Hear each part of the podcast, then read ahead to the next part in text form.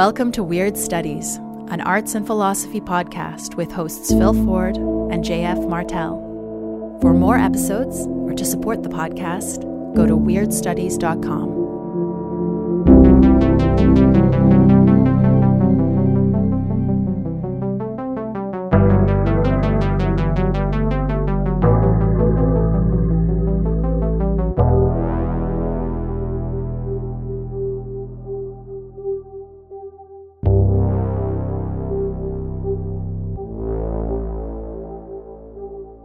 Welcome to Weird Studies. I'm JF Martel.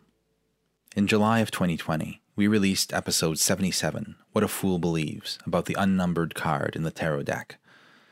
We said then that we'd devote a show to each of the tarot's 22 major arcana. This is the second installment in that series.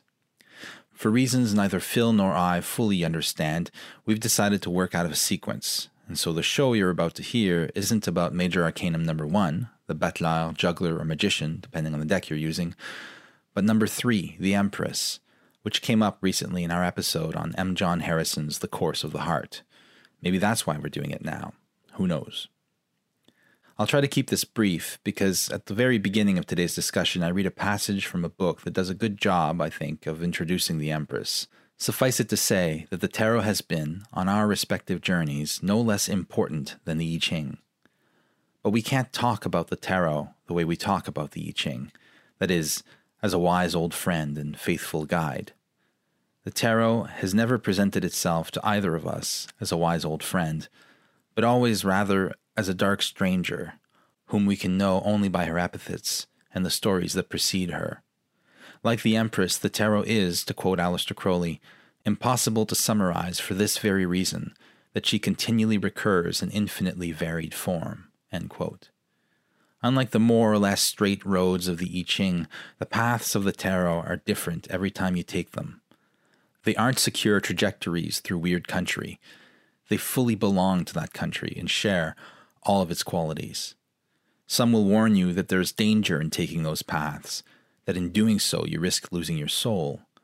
But as Phil wrote recently in a Patreon exclusive, the real danger may not be that you lose your soul, but that you find it I'm not going to insist on any supernatural or magical explanation for the power of the tarot. I wouldn't even argue, as I did for the I Ching, that it definitely works. Even after using the cards, sporadically I confess, for more than three decades, I still don't really know if it does work. But I do know that it's doing something, and that it's doing it whether I believe in it or not. We hope you enjoy the show, and that if you do, you'll take a moment to check out our Patreon at patreon.com forward slash weird studies.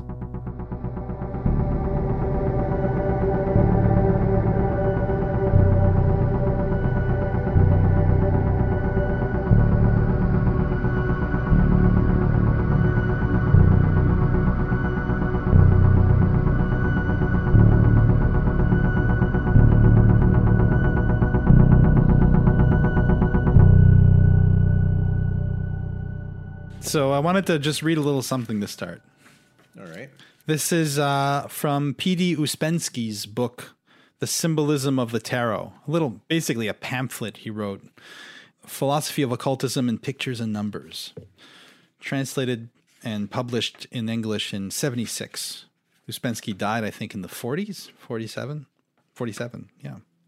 In this book, he basically writes a little prose poem for each of the major arcana of the tarot including, of course, the third arcanum, the Empress.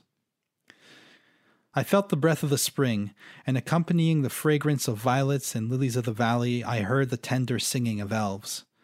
Rivulets murmured, the treetops rustled, the grasses whispered, innumerable birds sang in choruses and bees hummed. Everywhere I felt the breathing of joyful living nature. The sun shone tenderly and softly, and a little white cloud hung over the woods. In the midst of a green meadow where primroses bloomed, I saw the Empress seated on a throne covered with ivy and lilacs. A green wreath adorned her golden hair, and above her head shone twelve stars. Behind her rose two snowy wings, and in her hands she held a scepter. All around, beneath the sweet smile of the Empress, flowers and buds opened their dewy green leaves. Her whole dress was covered with them, as though each newly opened flower were reflected in it or had engraved itself thereon, and thus become part of her garment. The sign of Venus, the goddess of love, was chiseled on her marble throne. Queen of life, I said, why is it so bright and joyful all about you? Do you not know of the gray, weary autumn, of the cold, white winter? Do you not know of death and graveyards with black graves, damp and cold? How can you smile so joyfully on the opening flowers when everything is destined to death, even that which has not yet been born? For answer, the Empress looked on me still smiling, and under the influence of that smile, I suddenly felt a flower of some clear understanding open in my heart. Beautiful. So, what do you make of it? What do I make of it? Well, to me, it sums up beautifully what the Empress is about. We see a queen of nature. So, the Empress in the tarot is often, but not always, portrayed in a natural setting. In the Rider Waite deck, she's most, and this is what he's commenting on here uh, in this book. It's the Rider Waite deck, where the Empress is seated on a throne in the midst of nature in a field with trees in the background. She's seems to be just bedecked in kind of like vegetation, flowers, that sort of thing. And mm-hmm. um and so it tells us something about what the, the empress symbolizes in terms of her the dominion she holds on nature, but also tells us about how it's a nature that includes those aspects of it that we tend to see as negative the dark, the winter, the autumn. Somehow the Empress, and hopefully this might happen today, somehow the Empress justifies all that's bad about existence. Hmm. Somehow, in her affirmation of growth and, and generation and fecundity, she affirms everything that goes against that, everything that negates that. But we'll hmm. see. We'll see. But um, I just love that this character asks her a question and she just smiles in return, and somehow that smile is the answer. Hmm. It's a little bit like the Buddhist story of Mahakashyapa. This is the origin story of the Mahayana strain of Buddhism, which never happened. I feel pretty comfortable in saying this is myth, not, you know, factual recorded history. But the idea is that there is, for the Buddha, as for Plato, kind of a secret teaching that could be only transmitted in sort of face to face contact. Isn't that the idea of the, the secret doctrine of Plato? That it's hinted at in the Republic, but the full expression of it only happened in the academy, in yeah, the oral tradition of the of Platonic That's not teaching. myth, though. That's that's fact. As far as uh, Uh, the consensus goes, I think among right. most most scholars. Yeah, yeah. No, not not gainsaying that either. But I think in the Mahakashyapa story is certainly myth. But right, it's right, the same. Gotcha. But it's but it's the same shape of story, which is the idea that there is a teaching that goes beyond the written teachings, and that teaching can only be expressed in the flesh, here and now, at a particular place, at a particular time of initiation.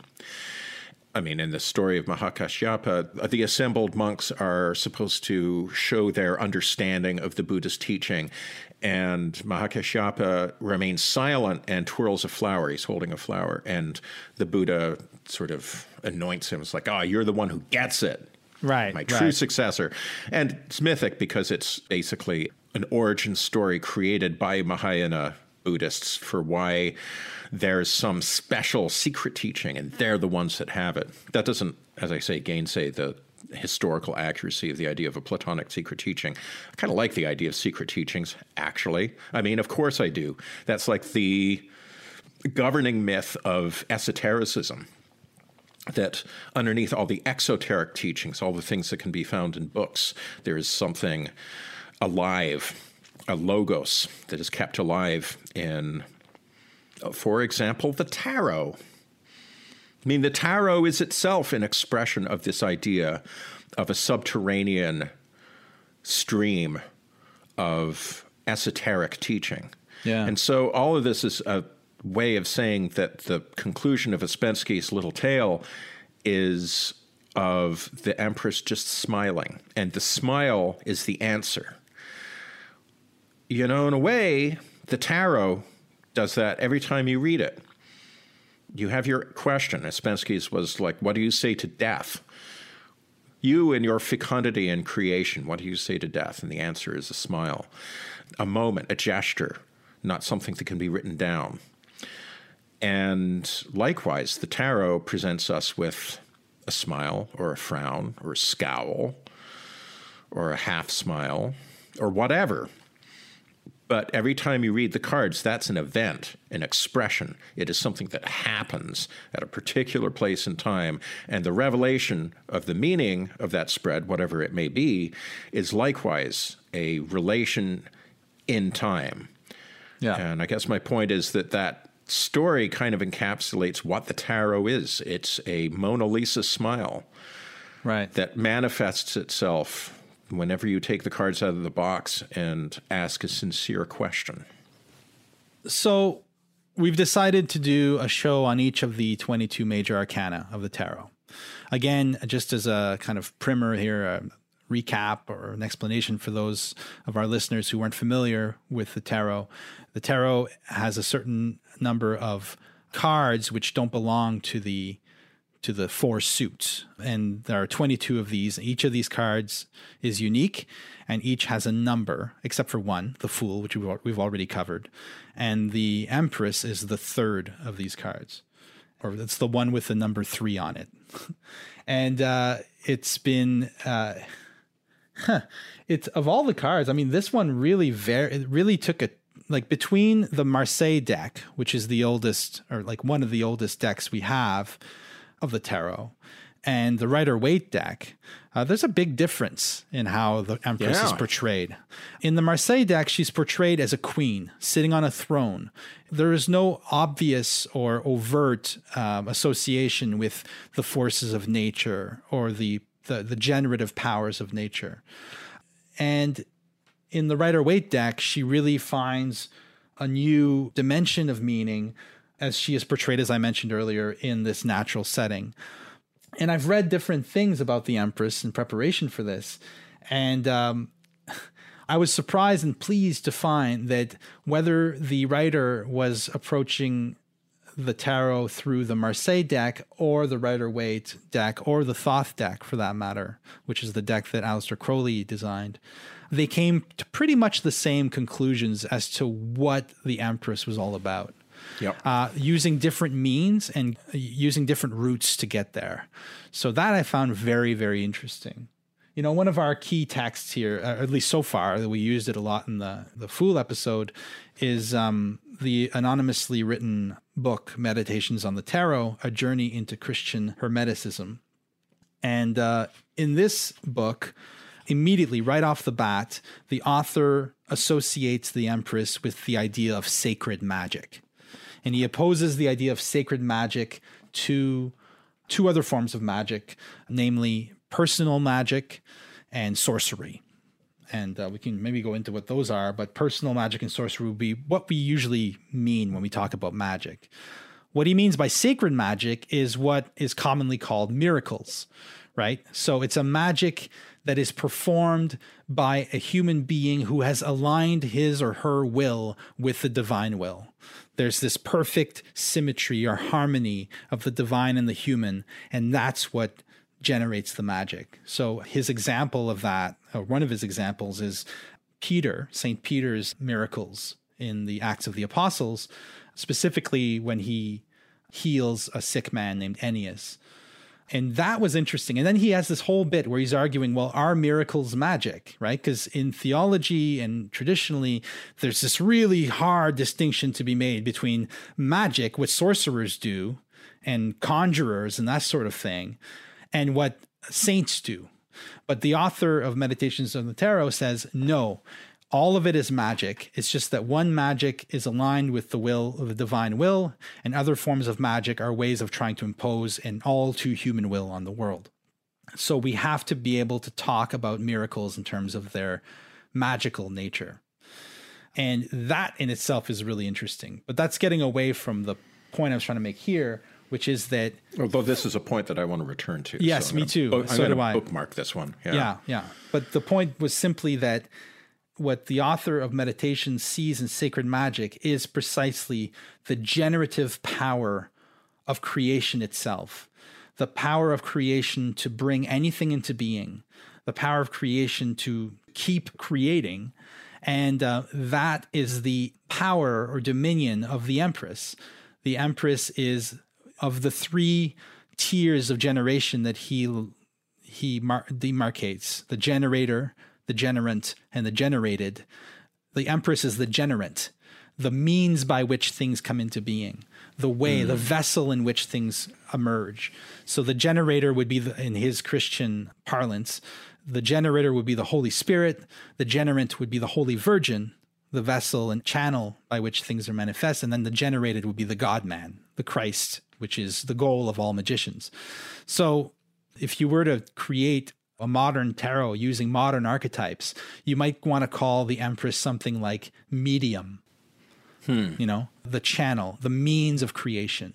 And that may sound like a subordinate role, but it's actually the key role in Yep. a sense because it is it is the way, the door, the gate of heaven, the gates through which things must pass to become manifest. I mean, it's the human. Yeah. If you say, What is the point of the Empress? ask yourself, What is the point of a person? What is the point of you? Right. You know, in case our listeners are like, oh shit, Christianity, because this is a Christian book. It's a book of Christian mysticism, Catholic mysticism, particularly. And tarot tarot comes from a Christian civilization too. And yeah. yeah. Although there are many, many, many, many, many, many decks that have de-Christianized the tarot, beginning with Crowley Harris's Thoth Tarot. I want to emphasize that actually this is an idea that came up recently in our show on the I Ching. Mm-hmm. When we were talking about that basic archetypal split between the creative and the receptive, all solid lines, all broken lines. And you know, it's possible to gender the shit out of that, which the Confucian or Neo Confucian writers of the Ten Wings were apt to do, where yin becomes feminine and yang becomes masculine, and therefore yin has to be subordinated to yang. Um, an aspect of the I Ching that I think prevents a lot of modern Westerners from feeling quite comfortable with it. This actually came up in the Weird Studies subreddit. But I think that your conversation about that fundamental primordial split between the creative and the receptive was really on point. That it's like, let's get back to the basic meanings here heaven and earth. yeah. You know, yin, broken lines, that's earth. Yang, solid lines, that's heaven.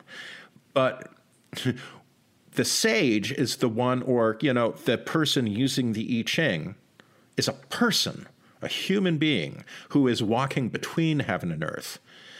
And that is the role of divination. It occupies that middle position. It is the role of the human being to occupy that middle position.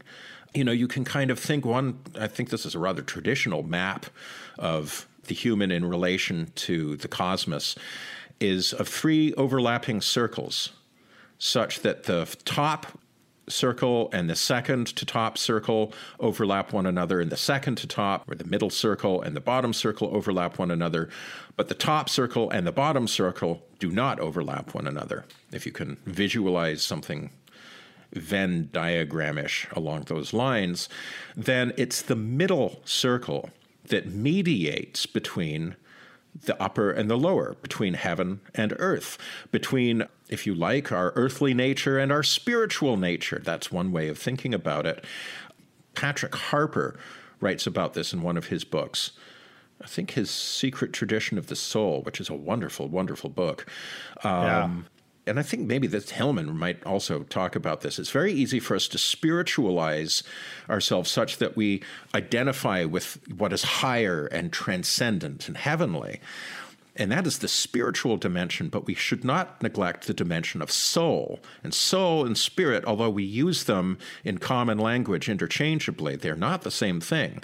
The spirit is that which inhabits that supernal realm, Goes up. Yeah. it goes up. And then there's the earthly realm, which goes down all the way to the very roots of the mountains. But it is the all important position of the soul, which is a plural, a multiple entity, whose identity is given by its marshaling of higher and lower. And it also says something about our task as human beings that we can identify with a lower self or a higher self, or we don't have to choose. We can do the alchemical work of integration, of putting all these different things together. This, to me, is also something that the tarot is about. I said a moment ago that I think divination occupies that middle zone, that zone of the human. Divination is the most human of actions. Divination, man, that is like the human activity ne plus ultra.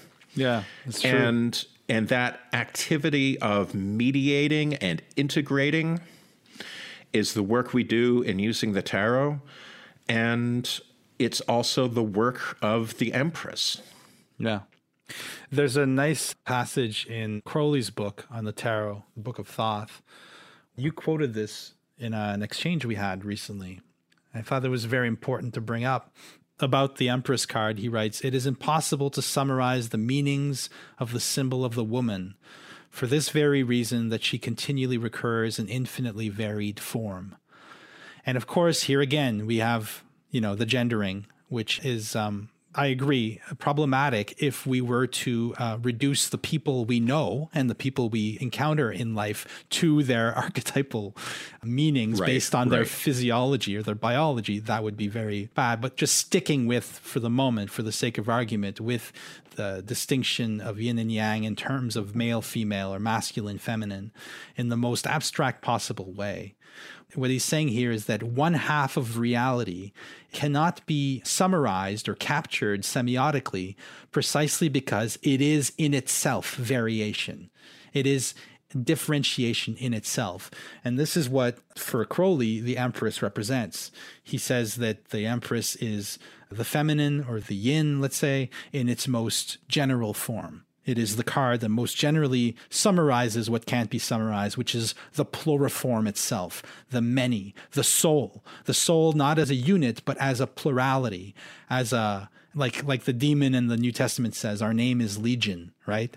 The soul mm. is a legion. It's a crowd. and, I'm uh, a whole damn town. Exactly. it's a Twin Peaks reference. Yeah.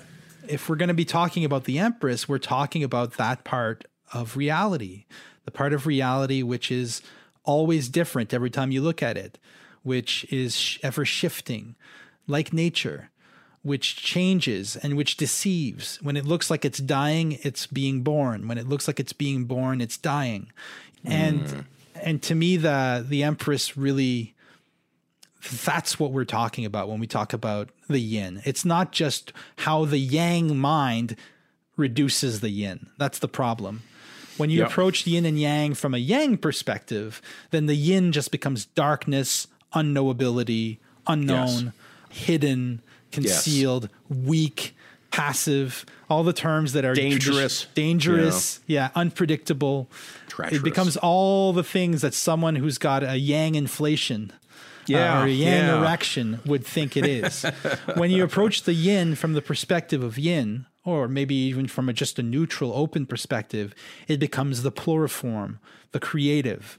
Uh, mm. Ironically, because the creative is often the name of Yang, and the uh, the manifest or the manifesting or the the potential and that is an essential part of the equation of nature.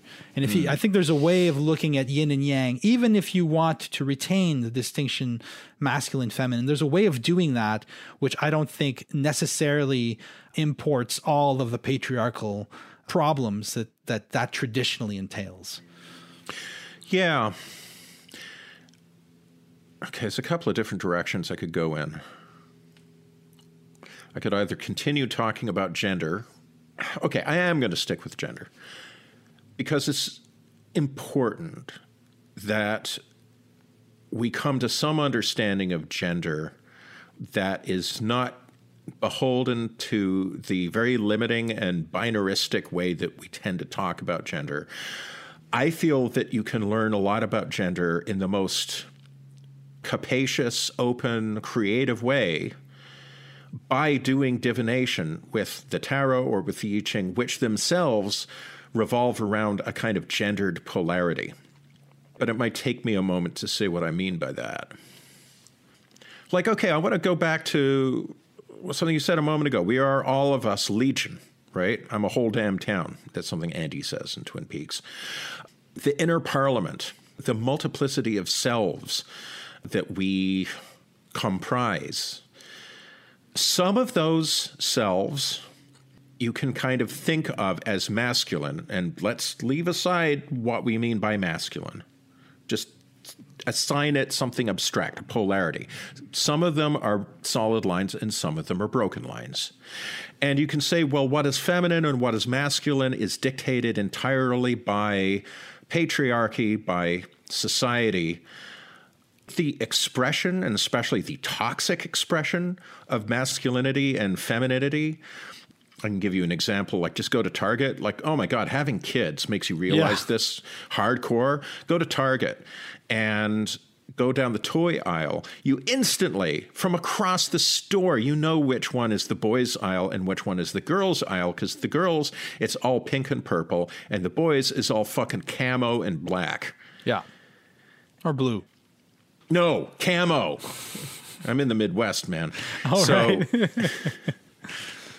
so, you know, that is an expression of a certain set of gendered ideas that are very American, like the idea of camo, for example. It's just like, yes, because men hunt and kill things and you know, blah, blah, blah. This is very culturally mediated. There's problems with it. We don't need to go into that because, you know, big fucking surprise, right? Um, and you can see a lot of the toxicity of American politics. To me, a lot of it can be understood not only in terms of race, which it obviously can be and should be, but also in terms of gender, which is like you see kind of people with gender poisoning, with archetype poisoning, people who have been completely possessed by a kind of degraded version of an archetype as it has been generated in a popular culture. Yeah. And they identify solely with that thing. And then that's how you end up with neo fascist paramilitaries in their fucking camo with their tactical gear intimidating protesters, and I'm sure they're going to show up at the ballot boxes and try and intimidate voters as well, following from the authoritarian playbook. You see these guys who are so invested in what they take to be masculinity, and which, of course, casts a shadow, for example, in all of the stories of anti gay preachers who end up being caught getting a blowjob in a bathroom from Yeah. some guy, you know. It's just like there's nothing wrong with getting a blowjob from a guy in a bathroom. Don't get me wrong, but it, but being a hypocrite Yeah. and having built your whole life around a certain kind of archetype of masculinity as it is in this degenerated form, this is going to cast a shadow. Maybe the reason why you were so possessed by that archetype is because you have parts of yourself you can't accept and don't understand. And you want to put everything in terms of like something I can understand. I understand what a masculine person is. I'm going to be that thing. And this poisons all discussions of gender because every time you say masculine or feminine, people think, oh, you mean like that shit in Target or, you know, Right. whatever. No, that's not what we're talking about. We're talking about energies that are almost beyond verbalization. What masculine and feminine are is a mystery, an arcanum. And whatever they are, I think, is actually beautifully symbolized by many cards in the tarot. Like it's a distributed entity. What it is in itself is an arcanum, a mystery, but it manifests sort of like, you know, white light shone through a prism and it starts breaking into different colors, different flavors, different aspects of the feminine the high priestess, the empress, the moon. And I love this way of thinking about it. It's a way that the tarot can mediate these archetypes without forcing us to be stuck in any unitary idea of them. But that is the only way to me to do justice to the mystery of gender. Because what we have to understand in ourselves, I believe, is ourselves as an infinitely complicated layering of these energies. The different hexagrams, not any particular hexagram of the I Ching, just any of them.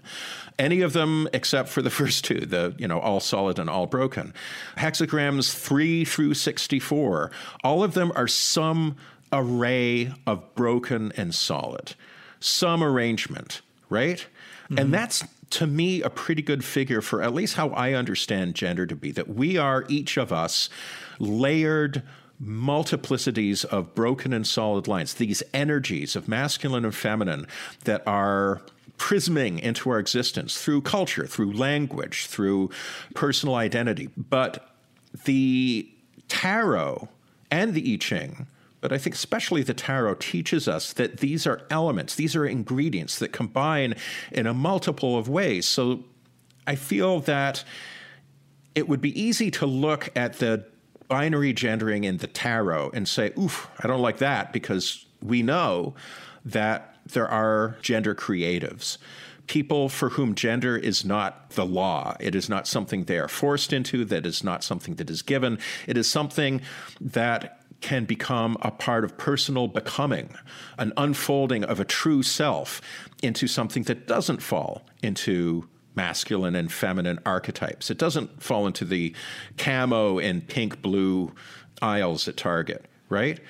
But to me, that creativity, that possibility, and when I say creativity, I mean creative in the Empress sense of like the full expression of all that is possible in this universe that creativity is not limited by these polarities, these abstract energies of yin and yang, of feminine and masculine. It is those energies in their infinite combinations, combinations that pertain to every instant of consciousness, every moment of your experience is a layered sandwich of these different aspects. It is that fundamental binary distinction that underwrites, that permits the infinite plurality of gender expressions. And I guess that's kind of what I wanted to express because I think it's important because these old symbols continue to have validity. There's nothing wrong with the old symbols, particularly those of the Marseille deck, because those symbols do not limit you to one role or another. They permit the infinite expression of selves.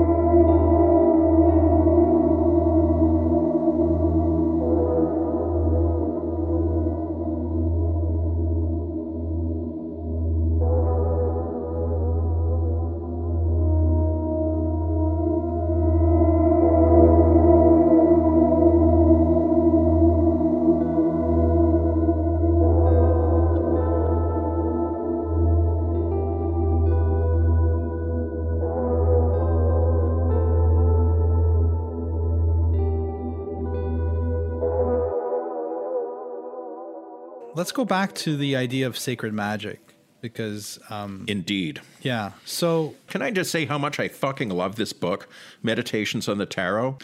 Agreed. And one of the things i love about this book is although it is all about christian hermeticism it is christian hermeticism. So what it does is it, it does a lot to de-dogmatize a particular tradition of uh, christian practice and belief in that it equates Christianity with magic. It says the Christianity, uh, this is what's been forgotten right? Because it's become politics or whatever it is now. Christianity is first and foremost a magical practice. In his chapter on the Empress, he says at one point that the sacraments that one participates in in a, in a traditional Orthodox Christian context are themselves not just as Christians are told, miracles of God that are kind of represented or enacted by priests, but magical processes performed by priests as magicians. A couple of years ago, my uh, good friend of mine, uh, his father passed away, and his father, who was an atheist most of his life, at the end of his life became a uh, one of those traditionalist Catholics who like go to Latin mass and stuff, the Tridentine mass. And so he had the full Requiem Mass as his funeral. And uh, my friend is himself an atheist and had to manage this whole thing for his father. So had to deal with uh, with this particular parish that is ultra traditional and whatnot, and uh, of course had to bring his daughter to the funeral. And his daughter, who's never been in a church before, at one point turned to him and said, who's the sorcerer?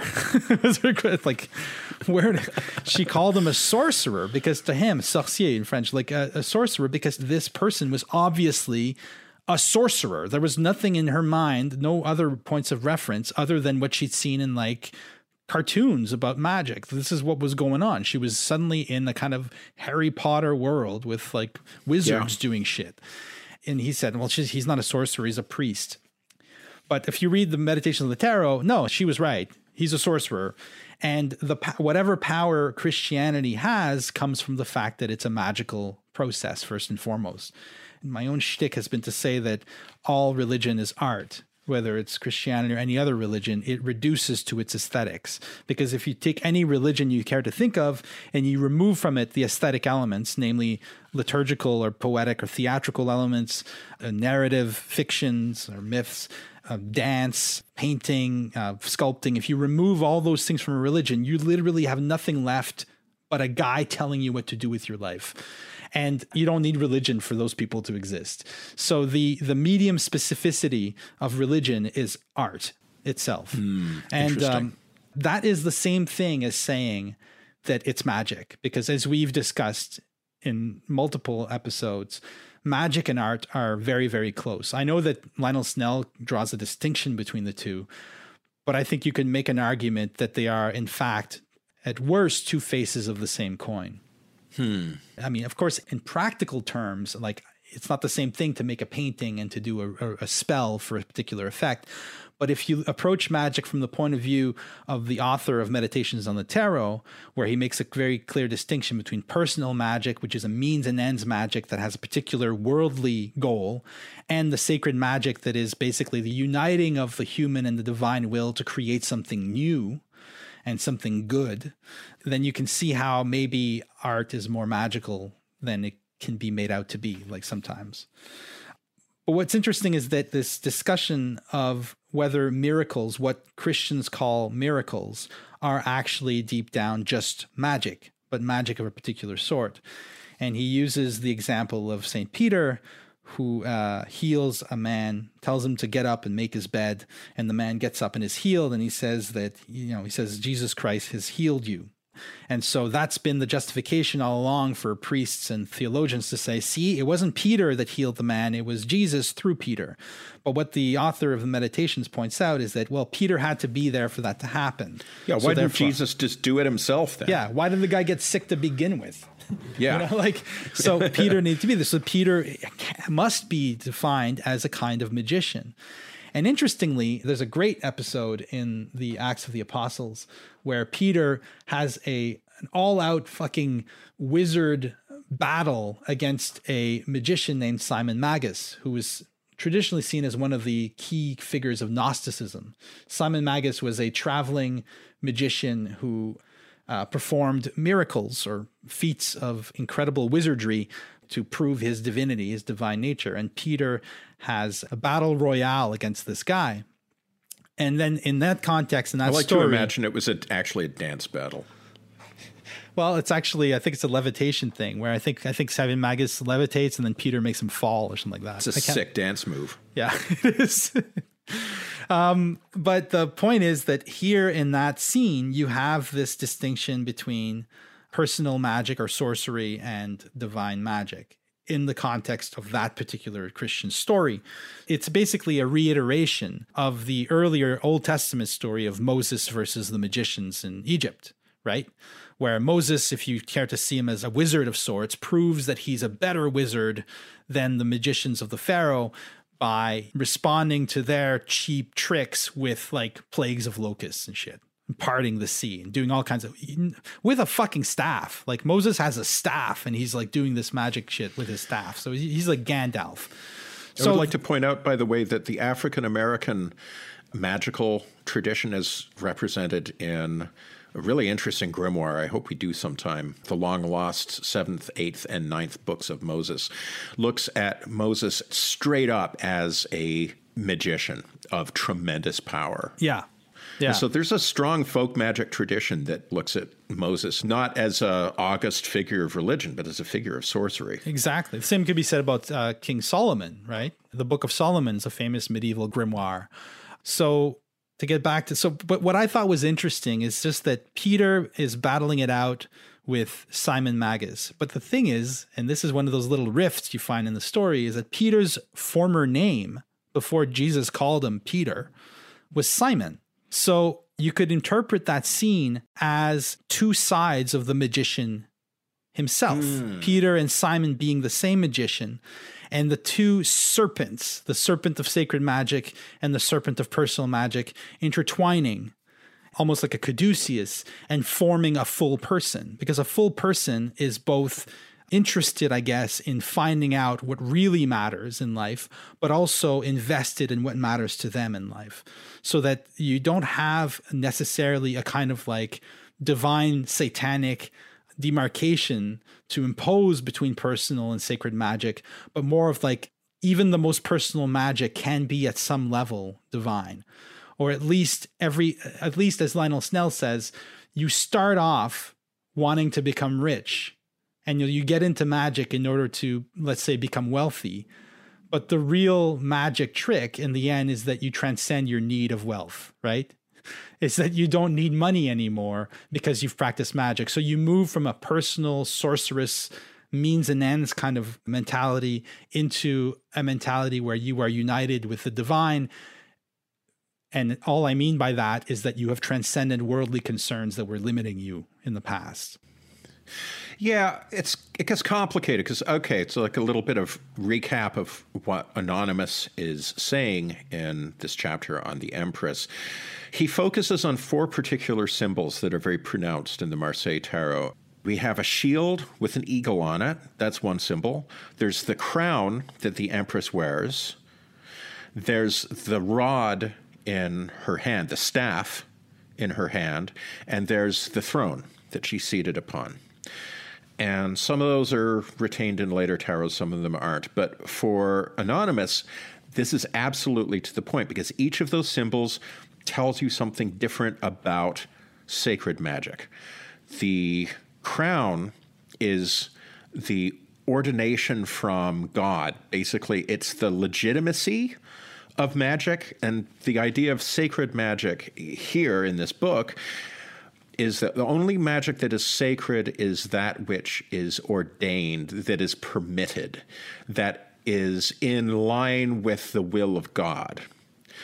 And if that sounds over Christian to those of our listeners who are not Christian, one of the things I want to say in our conversation is that basically what Anonymous is saying here is pretty much exactly what Aleister Crowley is saying when he talks about magic done in consultation with or expressing the holy guardian angel. Yeah. You know, Aleister Crowley liked to say that any magic that is not engaged in the knowledge and conversation of the holy guardian angel is black magic. That the holy guardian angel represents the evolution of the human in a straight line upwards. Any other path is a deviation from the path and is black magic. And a lot of people don't know that about Crowley, but he actually was pretty censorious about what he considered to be black magic, which is egoistic magic. What he called the Black Brothers are the magicians who, as he put it, shut themselves up, who lock themselves away from the spiritual influences of something higher, of something true. And for Crowley, the holy guardian angel is the truest thing going. Yeah. You know, the Black Brother is somebody who is relying strictly on his or her own power, their own decision about like what they want, right? Where magic is, as Anonymous says, the act of taking he talks a lot in this chapter about the tree of life and he's like okay so it says in the bible that there's a angel with a flaming sword who's guarding the tree of life so that nobody can reach out and take its fruit and anonymous points out he's like doesn't say anything about like how you shouldn't be around the tree. It just says you shouldn't reach out and take. That's the thing. And for Crowley, as for Anonymous, it's the reaching out and taking, arrogating to yourself something that is not yours that is not yours to take. The only licit magic is the magic that exists when your will lines up with the capital W will. And I'm using, again, Crowley speak, you know, the, the, the capital W will, doing your true will. I mean, for Crowley, that is magic, pure and simple, is doing your true will. And the true will is the union of your will, your free will, with that of the holy guardian angel. But substitute the word God for holy guardian angel, and you have exactly what Anonymous is saying. Yeah. And so course. the crown on the Marseille Tarot Empress is the symbol of that authorization makes it sound a little too authoritative, but like that Harmony. harmonization of yeah. harmony, yeah, yeah, the harmonization of your will and the will. And I think that's pretty goddamn important. One thing that occurred to me while I was reading this reminded me of Arthur Machen, of the white people. This is going back all the way to episode three or four, whenever we did that episode, mm-hmm. um, early one of the things we talked a lot about is like, okay, in that story, Ambrose keeps banging on about sin, but like, what is sin?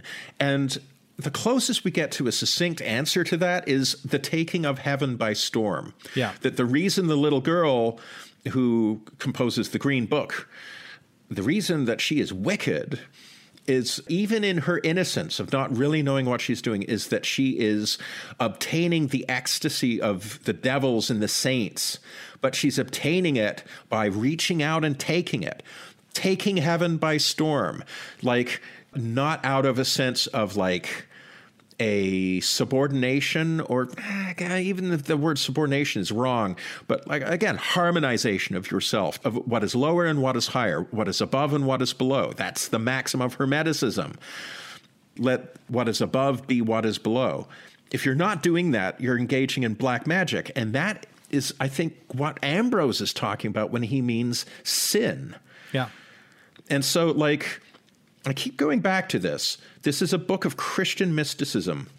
But it is the best fucking book on mysticism I think I've ever read because it's talking about things. It's like effortlessly you can bring other mystical traditions or other religious traditions, other magical traditions into it, and, and it does. all makes sense. He does, and he does himself. Yeah, yeah, yeah, yeah, and it all makes perfect sense. Yeah. So anyway, I sorry, I'm going off a little bit just about the crown, and I haven't even gotten to the other things that make sacred magic sacred magic. But I feel of all of them, maybe the crown is the most important. Yeah, well, the scepter and the shield are important too and can be summarized fairly briefly. We can go into more depth, perhaps, but the eagle for him, for the uh, the author, represents the goal of sacred magic. And uh, in discussing the eagle, he brings up Joséphin Péladan, who's a famous French occultist of the uh, 19th century. He says Péladan defined magic as the art of sublimation of man. No other formula is superior to his. This is exactly the emblem or aim of magic, if one understands by sublimation of man that of human nature. Péladan had a very profound understanding of the emblem of magic, the shield with the eagle in flight. All his works bear witness to this. Together, they represent a magnificent flight. They aim, as a whole and each taken individually, at the ideal of the sublimation of human nature. It is because Péladan bore the emblem of magic, the flying eagle, that this is so. Isn't it to have the emblem of magic before one's eyes that one is invited, quote, to throw the eagles of one's desires to the wind? Because happiness, quote, raised to the level of an ideal, freed from the negative aspects of oneself and of things, is the sole triumph of the world. So the eagle represents that moment of transcendence that sacred magic aims for, the point where your personal will becomes united and therefore it transcends itself through the uh, true will the divine will. Yeah. So the eagle is a marker of the goal. You're using worldly means to get beyond the world or to a deeper or more supernal level of the world. And then the scepter, of course, is the power by which you do this, the means by which you do this. Her scepter represents her. See, this is why the Empress is also, quote unquote, a masculine card, because the scepter, being a phallic symbol, represents the force with which generation will occur. You can't completely reduce anything in the world to one or the other of the energies. They're always a mixture. And I think that the scepter is the solid line in this particular hexagram. The scepter yep. is kind of surmounted by a kind of a globe, which is comprised of two cups one and the other. In a sense, it represents the Holy Grail. There's a kind of an equator, like a band running around it. And Anonymous's point is that's actually the point of union of two cups. Exactly. One pointing down and the other pointing up yeah, of the heaven and earth, right? The mm-hmm. two great yep. domes. Uh, exactly. And so if you take all these four symbols together, we've covered three so far. Which one are we missing? The throne. The throne, right. The throne. Yeah. The throne. The place, yeah. which he, Anonymous holds to be the place of magic. And by place, he means something almost like the Dharmakaya, the body, you know, the Dharma body. Yeah. This is on page 65. He says, I've defined the throne as the role of sacred magic in the world and its history. But then he goes on to say, one could equally say that it is the phenomenon of the whole of sacred magic as it has manifested itself, as it is manifesting itself, and as it will manifest itself in the history of mankind. It is its historical body which reveals its soul and spirit. By body, I mean that which makes possible direct action in the world of facts. Thus, the arsenal or store of magical formulae and gestures which one uses in the practical exercise of sacred magic are part of its body. The rituals of its universal operations, destined to serve the whole of mankind and transcending space and time, i.e., the seven sacraments of the universal church, insofar as they are rituals, are equally part of its body then those who have the mission or the ability to perpetuate the tradition of sacred magic are likewise part of it. This body is like a tree, which has a certain number of branches, which bear many leaves, but whose roots are in heaven and whose top is turned downwards. It has only one trunk and a sap which nourishes and vivifies all its branches with their innumerable leaves. Beautiful, beautiful stuff. And the body of magic, I think, is what he holds the throne to represent. Well, the throne is a uh, what's the word? A quaternal symbol. The throne always has four corners. It's a square, right, and a cube that a ruler sits upon, and so it has uh, connotations with manifestation, with that which mm. is established, and that upon which the future will establish itself. And so again, the throne could be seen as a solid line in this if we were to translate this into a hexagram as the the foundation upon which magic uh, occurs. It's something interesting that Anonymous points out, and that many later tarots, I'm, I'm relying upon the many tarot cards that our assistant Meredith was able to turn up. The many later cards follow this idea that the back of the throne like so in the Marseille deck, the Empress is seated upon a throne, and you can kind of see the back, and it almost looks a little soft and rounded, yeah, almost like she's sitting in like a velvet armchair or something. But a lot of people look at those soft, rounded protuberances behind her back as wings. And right. picking up on the eagle on the shield and seeing the Empress herself as an emblem of that winged form. Now, Anonymous likes that idea. And he's like, well, what if we imagine the back of a chair. It's like it's like a chair, but it's also like wings. So we could imagine petrified wings. Yeah. And he's like, what is sacred magic if not the magic by which the petrified wings begin to move? Right. Right. Which is a beautiful image of that generative quality of the Empress on which every rendering of the Empress depends.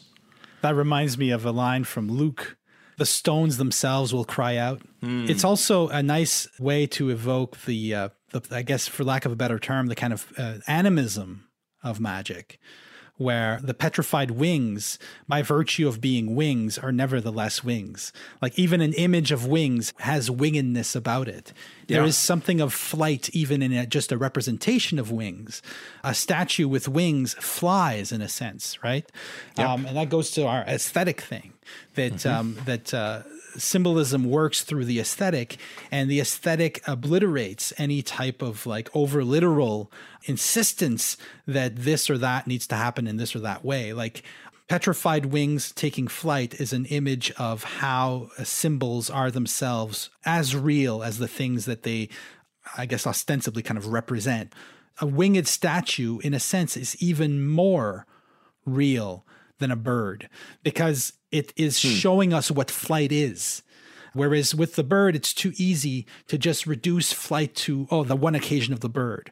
It's the statue of the bird that shows us what a bird is, that shows us the singularity of the bird and the singularity of flight. Dude, you have to read Piranesi.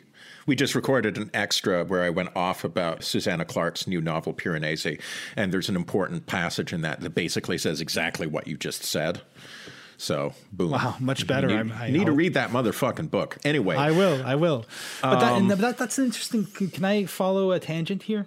Yeah, because one of the things that I found myself meditating on as I studied this arcanum, read the texts, is in a sense this is another way of seeing the whole black and white magic thing from a non-magical perspective. Like you know how these things refract on multiple levels. So, what we've been talking about when Crowley talks about black magic as opposed to, I guess, the white magic of the Holy Guardian Angel, you can see that, I think, in modern metaphysics. I've often on this show, and this has been kind of a joke, right, that I don't like idealism.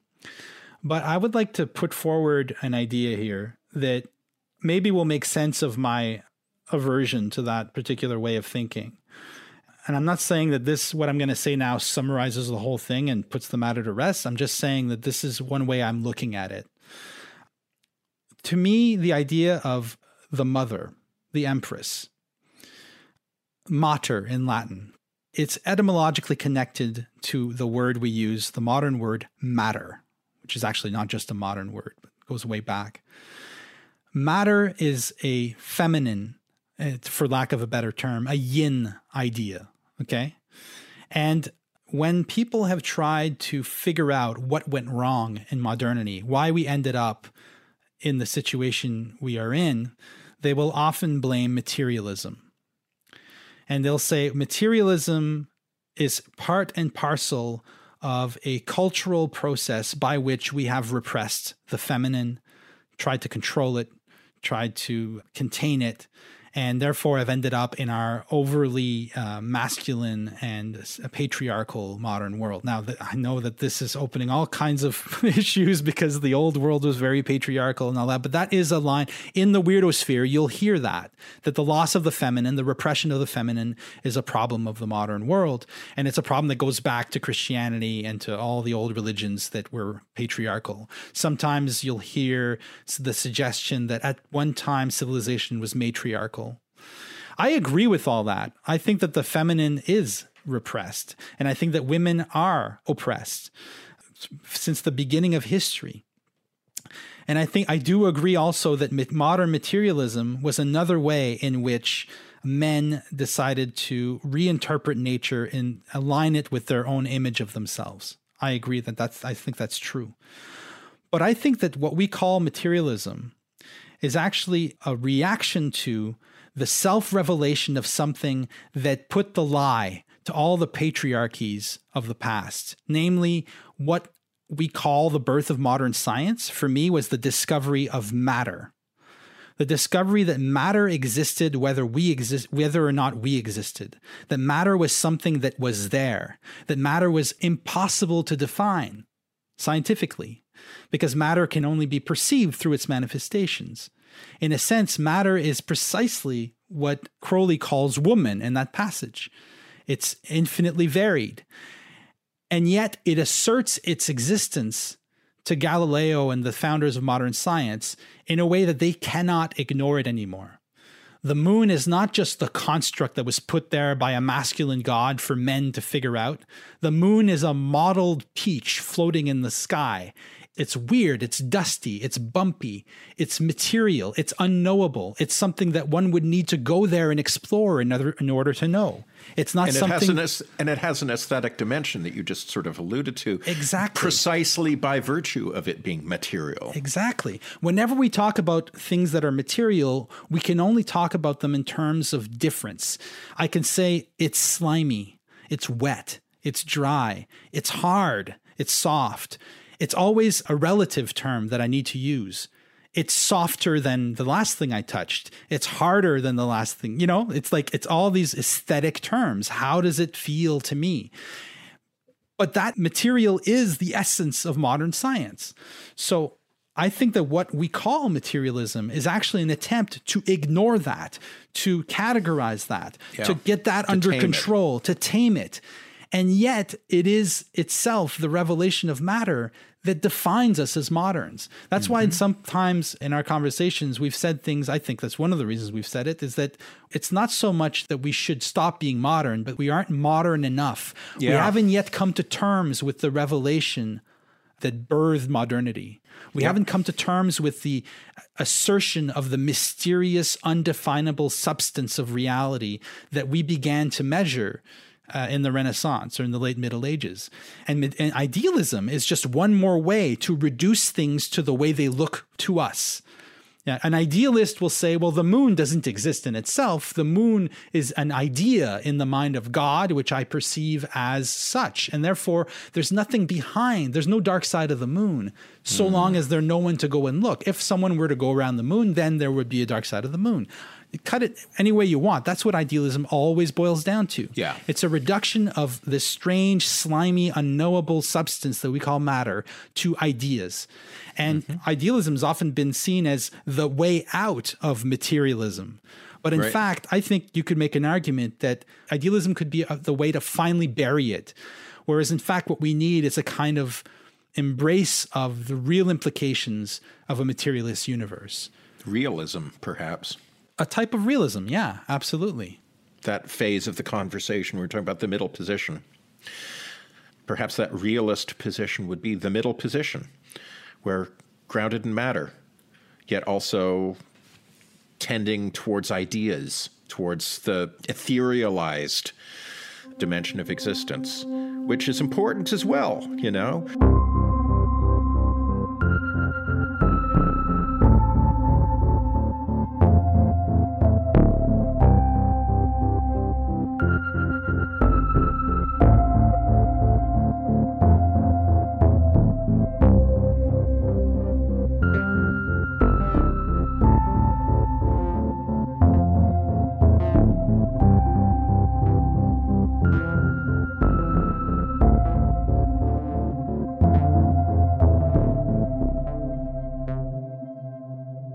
Anonymous says that the simple definition of magic is the, um, I'm going to quote it instead of trying to remember it. Yeah, he, he says, all magic, including sorcery, is the putting into practice of this that the subtle rules the dense. Force, matter, consciousness, force, and the superconscious or divine consciousness. It is the latter rulership that the Empress symbolizes. Her crown, scepter, and shield are the three instruments of the exercise of this power.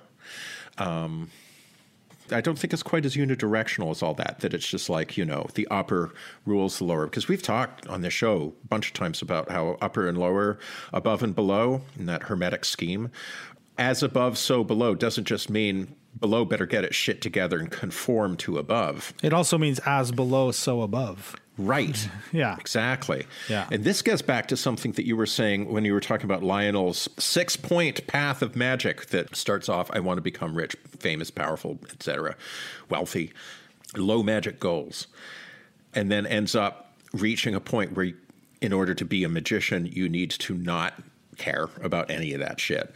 Um, This is actually why I think that magic, although extremely perilous, potentially really perilous, and something that Anonymous goes into, the problem with personal magic, he says, among other things, is that if it's just you deciding what you're going to do and not you aligning your will with you know the divine the above whatever we want to call it your holy guardian angel then you're in for a world of hurt. And i kind of like that because uh, this is something we've also done a lot on the show is trying to express why magic is super valuable at the same time as trying to not front about how treacherous or dangerous or problematic to use that very contemporary word how problematic it can be and the answer that Anonymous comes up with is like magic is fine, fine and dandy, so long as it is sacred magic.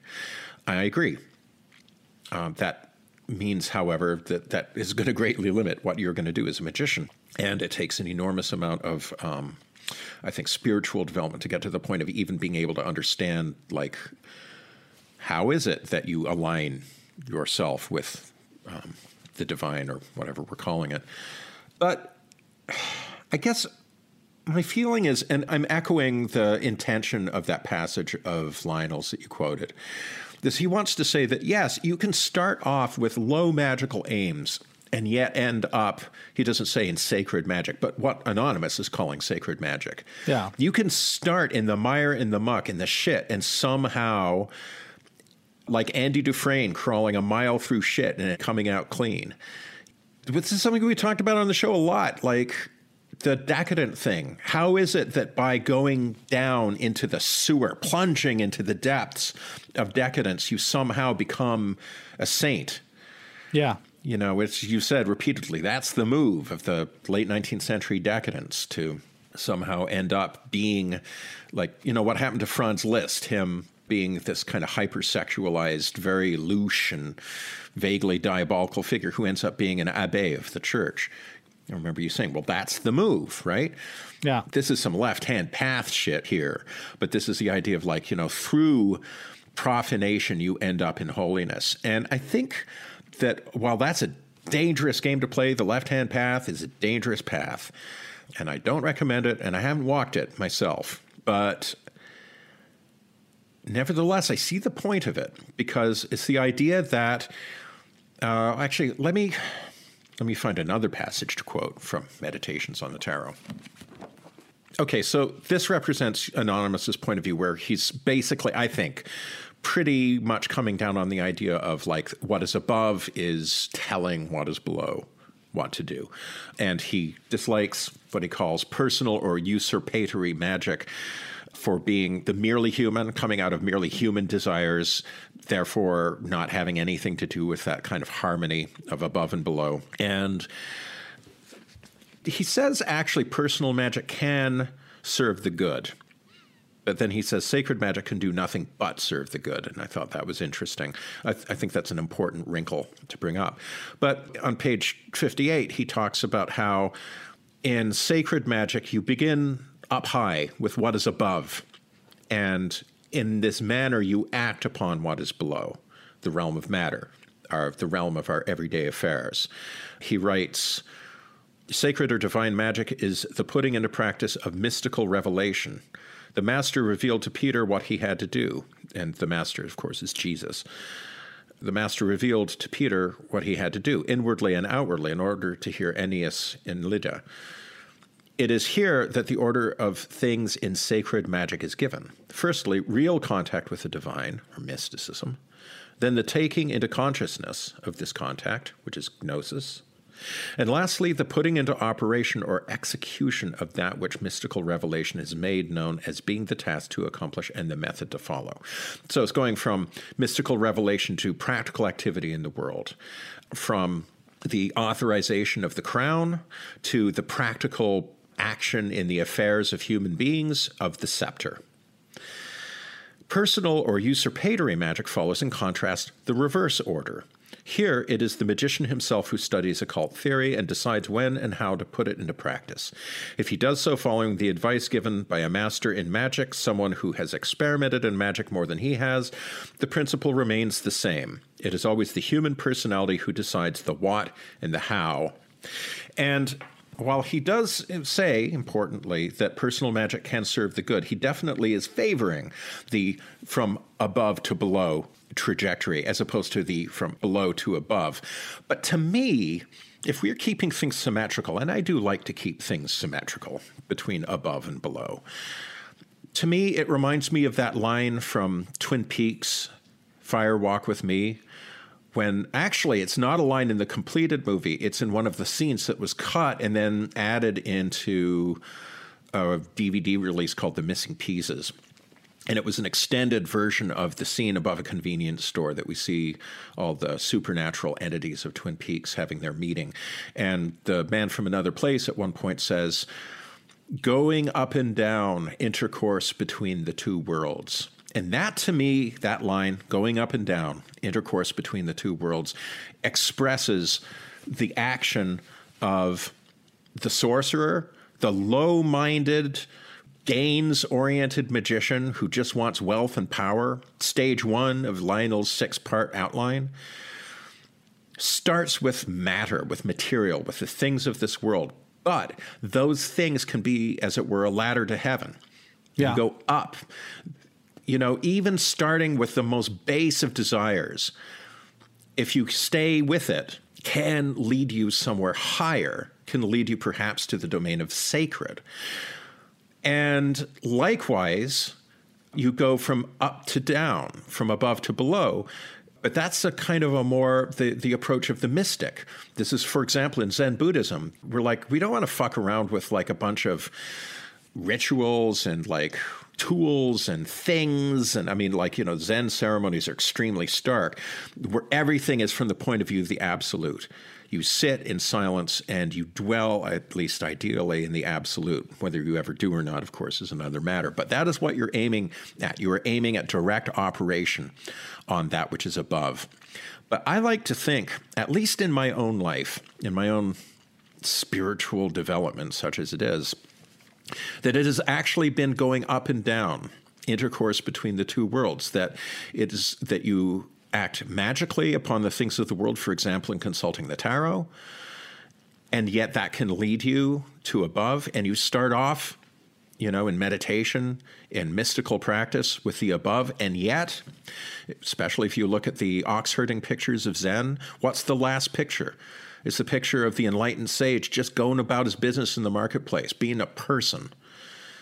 Yeah. Working skillfully with people down here in the realm of matter. Yeah. Ultimately, the sorcerer and the sacred magician, or the mystic, if you like, they are on the same path. They are going up and down. I like to imagine it as a kind of Jacob's ladder where sorcerers and saints pass one another and perhaps nod courteously to one another as they go up and down. And that harkens back to um, to Machen again, where he really Yes. does equate the sinner and the saint as these two ecstatic figures that are equally connected to the divine.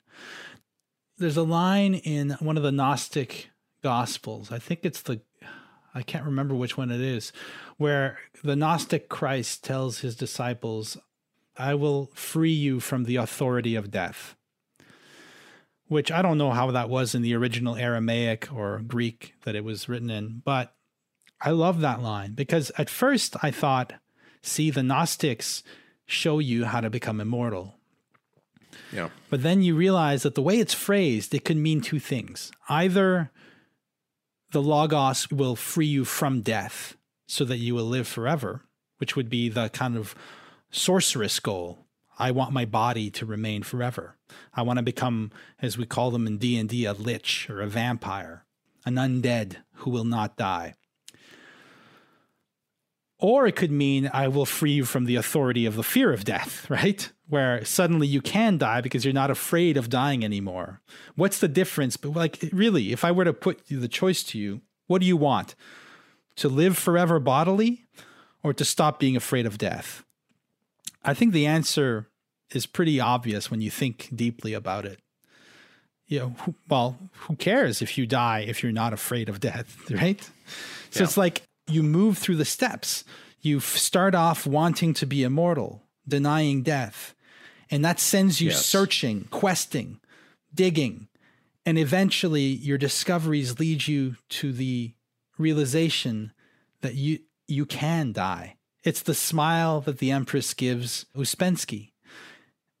She doesn't answer by saying what you thought was death is actually just life, you know, masquerading as death. In fact, one day you'll understand that you will never die. No, it's a smile that acknowledges the situation but transcends it at the same time.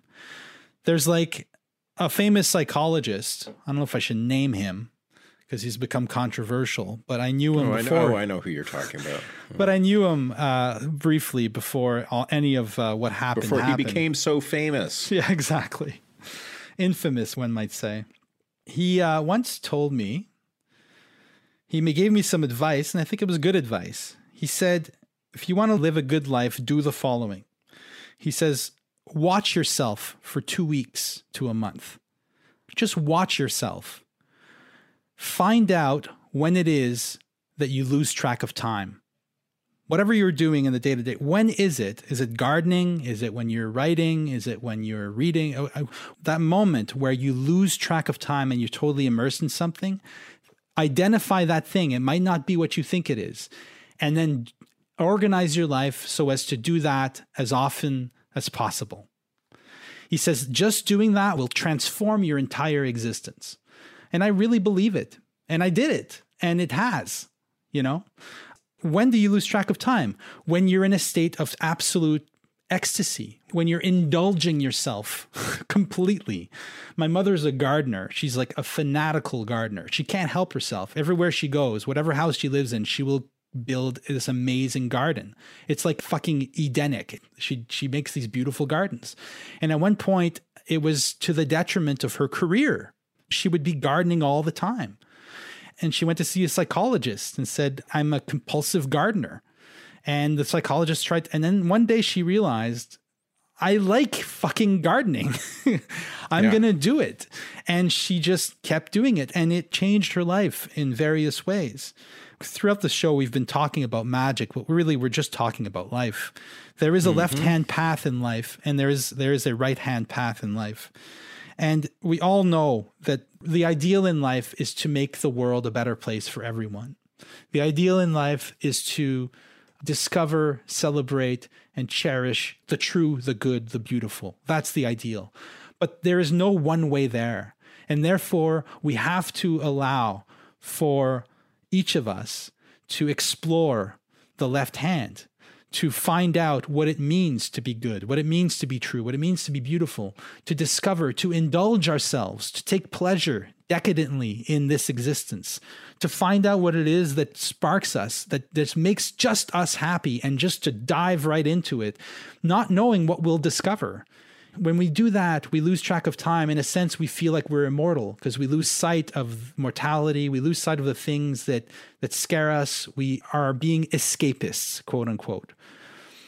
But we're also in that moment briefly transcending the fear of death. And there is a chance that in, in doing that and following our passions, we might discover something we can do that achieves the three ideals the true, the good, the beautiful in such a way that the world becomes a better place. And that is the meaning of the Empress card to me.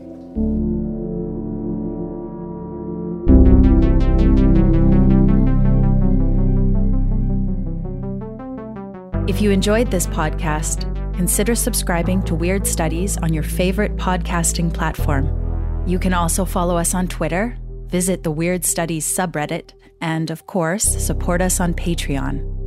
Music for the podcast is composed and performed by Pierre Yves Martel, and the show is made with the assistance of Meredith Michael. Thank you for listening.